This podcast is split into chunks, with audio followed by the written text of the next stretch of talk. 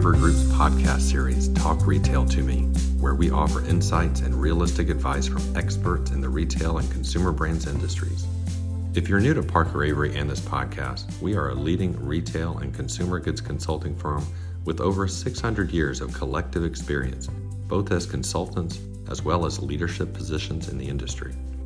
Our firm uniquely combines deep industry experience with consulting expertise and world class talent to deliver meaningful results. Our approach allows us to build successful, long term relationships with some of the most recognizable retail and consumer brands in the world. If you're interested in learning more about the Parker Avery Group, we invite you to visit parkeravery.com.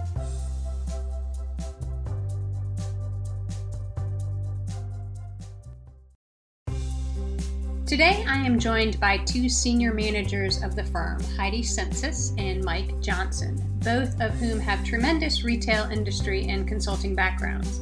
We're going to talk about the importance of master data management as the ultimate foundation for so many of the initiatives and capabilities that retailers and consumer brands are chasing. Parker Avery recently published a case study focused on master data. During this project, we helped a major home decor retailer define and standardize product attributes across their assortment of over 50,000 items. The objective of this project was to improve the omni-channel customer experience and merchandising effectiveness. In light of many other publications we've all seen focused on omni-channel delivery capabilities, supply chain visibility, artificial intelligence, advanced analytics, and other new technology, that case study got a surprisingly good amount of attention. I hypothesize that it may be that now that lockdowns are lifted in many cases and the scramble to merely survive is not as intense, companies are now realizing they must refocus their efforts on shoring up this not so sexy foundation stuff like master data. Those other capabilities can come to reality and really drive business results. And with so much of a focus on really embracing omni channel, as in the case study, all that foundational data needs much more scrutiny, attention, and governance. Good afternoon, Heidi and Mike. Nice to have you join me. Good afternoon. Hey. So, Mike, let's start off with the case study. Can you tell me about the retailer's background and what prompted the need for the project? Sure, I'd be happy to. So, the, the client is a large home decor retailer uh, who has always been focused on their in store interactions with their customers. So, a very very small online presence, which was really more of a marketing a marketing tool as opposed to any type of transaction. As the business uh, exploded uh, in in recent years, and especially as the uh, pandemic impacted everyone, they accelerated or decided to accelerate the capabilities around their omni-channel um, and looking for ways to take advantage of the customer uh, loyalty that they have and be able to transact more with folks uh, in a way that supports the current environment. In, in the past, uh, with their focus being on the in-store experience, um, a lot of the item creation details, etc., were really focused on what did the merchants need to understand or use to get their orders executed and get the product into the stores as quickly as they can. The the details around product uh, attributes, descriptions, etc., were really not customer facing uh, because that really wasn't their need at the time. But as they began to uh, look into the omni-channel capabilities and, and looking to support uh, buy online, pick up at the store, etc., they really realized that they were missing a, a lot of key information in the details of the items that the customers see that would help them select select the products online. So they really decided that this uh, was important to kind of standardize and get a, a, grip on what type of information they included in the items, uh, as well as to support some existing projects that were related to additional technology capabilities. So um, it was really trying to get ahead of that and support both online capabilities as well as some technology upgrades. Thanks, Mike. Uh, Heidi, let's turn to you. I know you've been involved in quite a few pricing projects. What elements of master data governance have surfaced in those projects that you would deem as key to the project success? So, a lot of pricing has to do with identifying product characteristics, the relationships between products, as well as applying rules to those different product characteristics to come up with reasonable pricing suggestions. So, you know, as a practical example, hey Mike, do you ever have a hankering for a good old PB and J? Who doesn't? exactly, who doesn't? But what happens when you don't have any J? So you run down to your local grocery store and you see that hey, they've got grape and raspberry and strawberry and boysenberry, and they're all priced differently, and that makes no sense to a consumer, and that and it makes no sense to anyone walking in there, especially with online shopping when you start seeing different prices for products that should be priced the same. It's it makes absolutely no brand sense and no marketing sense. So one of the things you need to be able to do is be able to group those products into a single entity to say grape is always priced the same as strawberry. And even if boysenberry doesn't have the same demand as grape, I don't care. It's still going to have the same price. Because you also think about the shelf labeling that the stores have to do, that they don't have to maintain four different shelf labels. Mm-hmm. So you need to find a way to group those products together to say, always give me the same price. The second piece, when you think about, let's say, grape jelly, because one that's one thing about having a master item across different flavors that's kind of standard almost but when you think about you have grape jelly in two sizes you want to make sure that the larger size has a better value per ounce or gram than the smaller size to make it more compelling to buy the larger size because you're saving a little bit of money if you can use jelly that fast so in order to be able to support that in a pricing tool, you need the master data of those characteristics and those attributes to be able to have some kind of sustainable source for those product characteristics. So you don't want every time you're trying to do a pricing solution to try to track down where did that boysenberry fall to. You want to make sure they're all priced together when the rules engines apply towards the end of a process to make sure they come up with the same price. The other thing, though, is that it doesn't always just apply to pricing. It also applies, like Mike alluded to, a lot to assortment planning. How do I group my products and make sure that my t-shirts all are aligned, that I have the right reds, the right number of short sleeves, and even the pricing then applies that the red, the blue, the green always are priced the same until they go to markdown. Typically, a lot of times we hear about this stuff is that it is maintained in Excel, which involves some kind of manual intervention. And we all know that when you live in Excel land, there is no governance and there is there are no guardrails preventing people from entering some gobbledygook or some acronyms that mean nothing to anybody into any kind of description or any kind of attribute. So the master data really helps automate these kind of activities to reduce the manual labor that is needed by an end user. Well, it's interesting, Heidi. You mentioned the different, you know, your in your example, the different flavors of jellies just last night I was online at a an apparel retailer looking at different shorts and they were the same types of shorts but different patterns and some of the patterns were on sale or even clearanced. How does that work into your example? You're taking a couple of steps here. There's one where you're talking about just everyday pricing for things like jellies, where the assortment doesn't really vary that much. When you get into fashion, there's a point where you manage the base price where you look at everything at then it's the same and eventually you start ticking the box saying it's the end of life for this pattern it's the end of life for this color and those go off on a different track and a different path where you may want to get a little bit more creative in your pricing that the patterns all get priced differently or the different colors get marked down at a different standard but it's a great way to make sure that you can reflect after the season on what happened, which were the colors that ended up going to markdown, and be able to analyze that for the next season. But what you bring up a good point about fabrics is that to an end consumer, sometimes they don't understand the difference between a linen and a cotton and the difference between the pricing. And what you also want to be able to do is ensure that you do that level of um, relationship pricing where you have a something that's more of a luxury product compared to its more base product and that those are priced accordingly. A more common example are things like organic cucumbers versus just everyday cucumbers, that the organics have to be priced higher. Again, going back to master data, a system is not going to automatically know that this cucumber is organic and must be priced differently mm-hmm. than its buddy over here that's sitting in a, a bin someplace. So you need to be able to have that underlying data to distinguish these products to be able to make sure you can make the best pricing recommendations possible.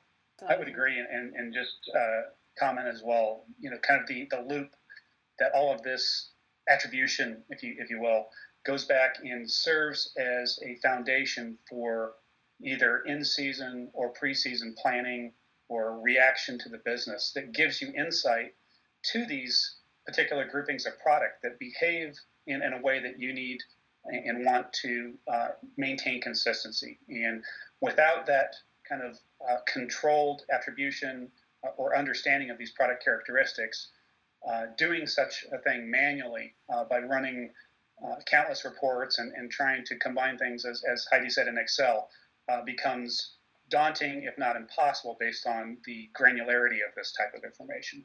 Well, you know, master data governance is, is really so critical, but it's it's not a really new concept. Um, why do you think it's not been given the proper attention until really only very recently? Well, I'll go ahead and start with with uh, my thoughts on this here. You know, one of the things that as as companies are looking to improve their capabilities, especially leveraging technology, et cetera, you're looking for things that have uh, obvious benefit, uh, measurable impact, things that are exciting and, and kind of leading edge uh, technology. Those are always the shiny objects I think that organizations look to.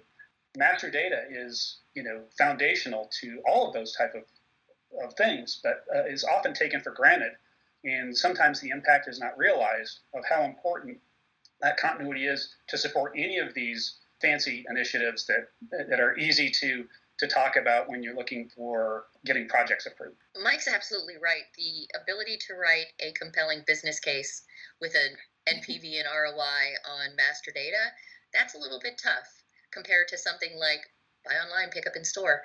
And I think until March of last year, even though companies were thinking about it, that hey, my master data is a bunch of, you know, jumble, it was easy to keep it on their three year roadmap in year three and then keep getting pushed out and pushed out. But last year turned the tide on a lot of things where we all of a sudden have to do more with less. We need to be able to do more automation and we need to have less manual effort being done by our end users, especially the people who are out there and making the decisions that are making money for the company. You don't want them spending their time doing busy work and maintaining attributes in a, a huge Excel pivot table. So, being able to do more with less, you need the automation to do that, which means you need the master data clean to get there. And another thing I think that was really important that Mike talked about is the online shopping. As the, the pivot to going primarily shopping online, you need those products to be able to force searches to happen properly, get your SEO to happen where your stuff gets to the top of the list. You need the metadata to be able to make sure that that happens. And even within your own website, if somebody's just looking for a pair of blue shorts, can they get to a pair of blue shorts? Mm-hmm. or a pair of blue shorts with a short inseam versus a long inseam, people want to get information fast. Yeah. And if you don't have the underlying capabilities to support that, your clients are going to get frustrated and they'll find somebody else who can support it and get them to where they want to go quickly. Yeah, the user experience is definitely helped by good master data. I will attest to that with my online shopping experience from last night expanding on that or aligning with that, what would you deem as master data governance best practices? You know what? One of the things is that it's easy to just let it happen in the background and just expect everything happens well and that everyone's following the rules and the 18 page item setup instructions that were written 12 years ago are continued to be followed and have never been updated and that's not the case you know people find ways you know merchants and planners especially they find a way around the system which is good because that means that they find ways to be more efficient but it's also bad because they're not following the rules that they should be. So one of the things that you need to do is have a team that really makes sure that the rules are being followed and this is oftentimes called a data steward. Now i looked up steward yesterday because i have been watching titanic and the definition of steward is a person who looks after people and brings them food which makes it seem like it's not as important of a role as it really is within the organization. So there needs to be someone, and it's and it's not every role within a data governance team, but at least the top member of that team needs to have a seat at the table when it comes to all things coming up with master data. Because one of the other things we find too is that when an ERP or foundational system was set up or a PIM was set up, there are 85 columns that could be used that were supposed to be able to capture everything. Well, okay, so what if I need to put a store in a zone now that didn't happen before and there's not a zone column? Well, okay, there's a store type which isn't kind of really being used. So I'm going to repurpose that, even though that's not what it's really used for. The data steward, or the, as I would call myself, the empress of data governance, I would step up and say, we need to find a way to either relabel that column to be what it actually means. So you need someone who's maintaining the integrity and making sure that all the rules are being followed and that the team is actually having the level of confidence that things are being done properly within the organization. I agree with, with Heidi. I think that that's a, a critical component to making sure that your master data is, is managed appropriately. Um, I would say also from a, a second thought on the best practice is that you have to have all of the areas that are impacted by master data represented at the table, really. So the people that are really entering or utilizing all of the data components need to have a voice in the decisions that arise around master data. So it's important that the people that are executing on this type of data, you know, when we go back to talking about whether it's pricing, uh, pricing decisions or assortment decisions, the people that are utilizing the, that data need to understand and have a say in how that data is set up that will help them be the most efficient and be able to get their tasks done efficiently. That makes sense, but one of the questions in my mind is who owns the master data governance? Who, who, where does that steward or empress or whatever you want to call them, whatever that title is, where do they live within the organization? It has to be a person who is a blend of business and knows just enough IT to be dangerous. What's important to remember is that the purpose of master data and the governance of it is to help the business resources make the best decisions possible to make the most money for the company as possible. So it needs to be someone who understands I'm not just asking for this because I feel like it. I don't need this field because I just have it as a whim. It's because it's important and critical to our consumers and to the way we make business decisions. So it's somebody who can understand that, you know what, IT doesn't happen in a day, but they also have the best needs of the business team in mind. For this to be a solely IT role, it doesn't sound like it would be a, a good idea because they're basically just saying, tell me what you want me to do and I'll do it. I won't necessarily think it through of the benefits or the repercussions right. or the downstream impacts. As opposed to, all right, so if I end up adding a new field that is for shoes for heel height, is that something that's going to be long lasting? And what does it impact? Is it going to be necessary to go into BI? Is it going to be necessary to be in the search on the website? So it's someone who takes the whole big picture of how this data is being used into consideration. No, I, I would definitely agree with Heidi on that. Um, I think one of the other key components um, around, and not, not getting too much into the how, but one of the key components in master data is standardized. You know, it needs to be uh, controlled, and this is where I think the data governance team and the expertise Heidi spoke to is important because you know if you were allowing free free text in an attribute field, not everybody can spell. Uh, not everybody can mean the same thing. Uh, to you know, it, it, becomes complicated if you've got uh, such flexibility around an attribute that you don't really know what you're aggregating, and it can really have unintended consequences of not having that information standardized. So I think it is important that this data governance body also understands what the attributes are going to be used for, kind of to Heidi's point, that the business under you know can provide that type of knowledge, um, and that IT can help to uh, ensure that those selected values are are controlled and maintained. And one other thing I would have to say about best practices is that if you're undergoing this process of redoing your master master data, or you are potentially looking at implementing a new ERP or some kind of a PIM or some some place where items and their characteristics are being maintained, or even locations and their characteristics, is that one of the things we often find with their clients is that what they've done is set in stone. There's no room for growth.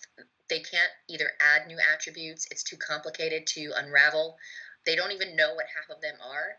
So make sure that you are thinking not just for today and not don't just think of what do I need to do to get the job and meet my deadlines on this project and get my data up and running, but what are the long-term needs I may have with our strategic priorities to be able to make sure I have columns that could be repurposed and renamed? And also related to that besides leaving room for growth is also develop a cadence of a cleanup. Because a lot of times, like perhaps, you know, organic, which is such a big deal right now, 20 years from now, organic may not be that big of a deal. It may be something else. Make sure you go hmm. through a thorough data cleanup from time to time to ensure you're not just clogging up what's out there and having unnecessary stuff sitting in your environment that's never being used. I would agree 100% with that. You know, one other comment on that is, you know, kind of looping back to the future uses of this data. Um, if you don't do the clean, the cleansing or the purging of unused attributes, and those are levels that are included in an assortment planning process or some other type of process related to it that aren't being used, all that does is is create uh, inefficiencies or confusion down the road. So it's really uh, I couldn't agree more with Heidi on the fact that you really need to have the, those attributes useful, um, maintained, clean, and relevant. That's a good segue into my minute to the world question. Heidi, I'll start with you. What advice would you give retailers and consumer brands who know they need to get a better grip on master data governance, but are really not quite sure where to start? There's actually two things on this. First of all, it's not going to be easy. It's going to be hard, especially if you have a large number of items in your assortment. If you're a big box retailer as opposed to a small, you know, luxury boutique type of company, it's not an easy undertaking and it's a it's a time to just say you know what? Let's get this done and let's get it done right. The second thing is that this can seem it's it's just you know mike and i are talking here and it's we're making it sound so easy that oh yeah you just you do this this and this. It can be overwhelming when you have to think about where do i even start?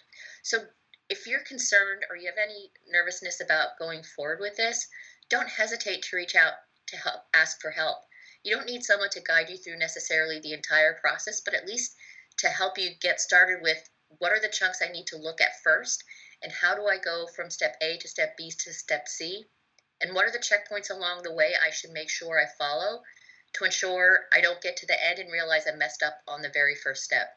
So it, it's reach out for help if you don't know where to start. Definitely agree with those points. Uh, I think those are critical. I have also kind of two two primary thoughts on this.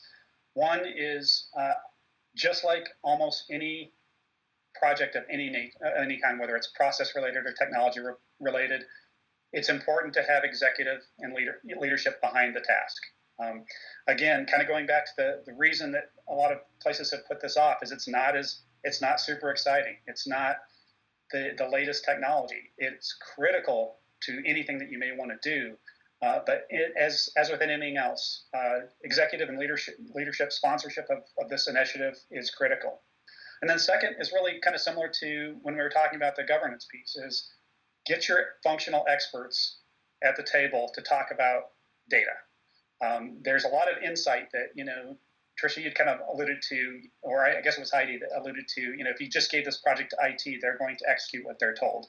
It's important to make sure that what they're told is meaningful to the business uh, in both a current and uh, in the growth state for the future is to make sure that you have that representation so that as you're building that flexibility to grow or to adapt as, as the what's important changes that you've got that the right voices uh, making those uh, inputs.